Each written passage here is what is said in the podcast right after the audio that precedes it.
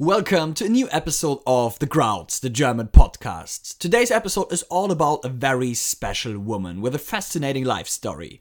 A betrayed housewife who became Germany's most powerful female publisher and even part of the Cold War. Achieving all of that with a fashion magazine and blackmailing her husband who had cheated on her. And this very special woman is Aenne Burda. Born as Anna Magdalene Lemminger in 1907 in Offenburg, a town in the southwest of Germany close to the French border.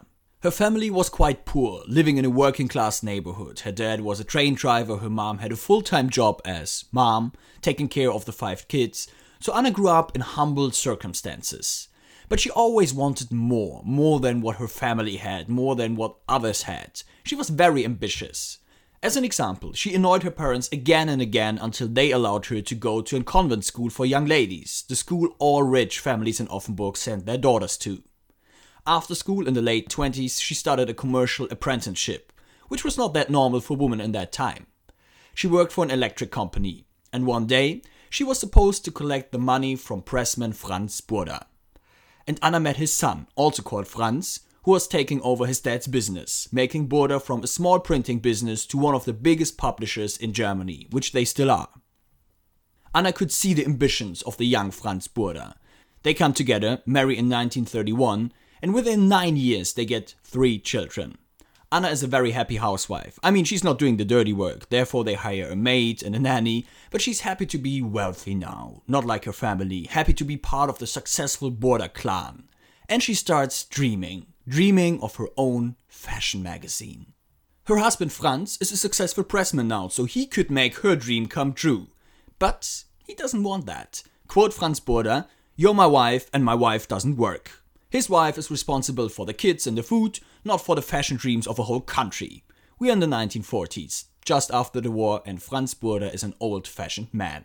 However, like many other old fashioned men in that time, Franz Burda has mistresses, and that is the turning point in this story. Because when his wife Anna finds out about one of them, Elfie Breuer, and that he even has a kid with Elfie, she's fuming. And it gets even worse when she hears that Elfie Breuer publishes the fashion magazine she always wanted to do, and that Franz Burda, her own husband, is paying for that. So Anna's own husband is supporting his mistress to have a fashion magazine he didn't allow his wife to have. Anna is now in a both awful and tricky situation. She's heartbroken, being cheated on. Another woman has a child with her husband.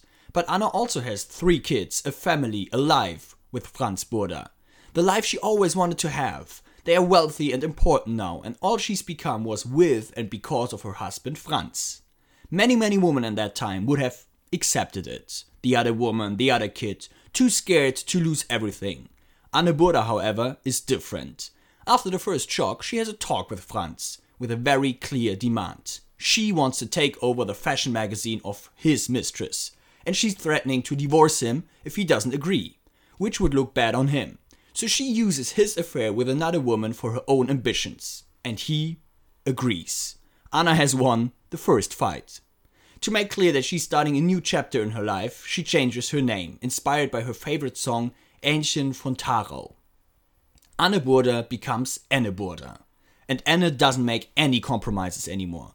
She doesn't want to rely on her husband's money, so they agree on a separation of property. And she wants to own her own publishing company, so she buys the publisher of her fashion magazine from her husband, including all the debts of her predecessor, her husband's mistress. And these debts are high, so high that her first issue has to sell out, otherwise, she's bankrupt she has to sell 100,000 copies to avoid that. 100,000 with the first issue of her magazine. What a situation for a woman in 1950. Rather than ignoring and accepting the adultery or getting divorced, Anna Burda decides to use that situation to follow her dream of having her own fashion magazine. With the enormous pressure that she has to sell out the first issue, otherwise, she's broke. Her husband Franz keeps telling her how crazy she is, and I think she takes it as a compliment because she has a vision she believes in. Anna Burda believes that German women yearn for exciting, colorful fashion. Five years after the war, they want to live again, they want to feel beautiful and attractive. And she offers, in her magazine, tips and more important, sewing patterns for these women. Sewing patterns with precise instructions and photos, in a way it hasn't been done before. So that every woman in Germany can sew a dress herself at home. Aenne Burda goes all in. And she wins. Her magazine becomes a huge success, starting with 100,000 copies at the beginning. The circulation later goes up to 4 million. In the 1980s, so 30 years later, her company earns 150 million Deutsche Mark per year. Considering the inflation, that would be today around 170 million euros, 200 million US dollar, or around 150 million pounds. In 1989, Burda Moden is the biggest and most successful fashion magazine in the world. Two years before, already in 1987, Burda Moden becomes the first Western magazine ever to be published in the Soviet Union. The photo of Aenne Burda and Raisa Gorbachev, so the first lady of the Soviet Union, goes, what we say today, viral. Hans Dietrich Genscher, the German foreign minister at that time, says she has done more than the last three German ambassadors. In her very own way, she helped to lift the Iron Curtain. A few years later, when Aenne Burda is 85, she steps back and her son Hubert Burda takes over. He's also the boss of the entire Burda media empire, so also his dad's side, and Burda is one of the biggest media companies in Germany. Nowadays, Burda Moden is called Burda Style and has a circulation of a bit less than 100,000 copies. Coming back to Aenne Burda, she did a lot to be successful and she was not always the nicest person. She expected a lot from her over 500 employees, unpaid extra hours, for example. Sometimes she freaked out through ashtrays and telephones, and she needed attention. She was kind of a show off expensive dresses, expensive cars. She loved to host fancy parties or going to Paris to get styled by the famous hairdresser Alexandre. She had holiday homes on the French Riviera in Switzerland, also in Sicily, where one of her lovers lived, but she also did a lot of charity.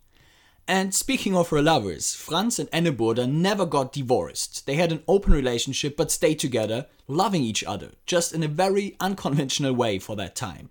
So you can see the story of Aenne Burda is a very special one in every way. She was ambitious, taking risks. Aenne Burda didn't follow any conventions, and she succeeded. In a time when it was definitely not common for a woman to be a successful and strong businesswoman. From rags to riches. An inspiring story, the story of the betrayed wife that became the most successful female publisher in Germany, Aenne Burda. Our story for this week. See you next Thursday for another episode of The Krauts, the German podcast.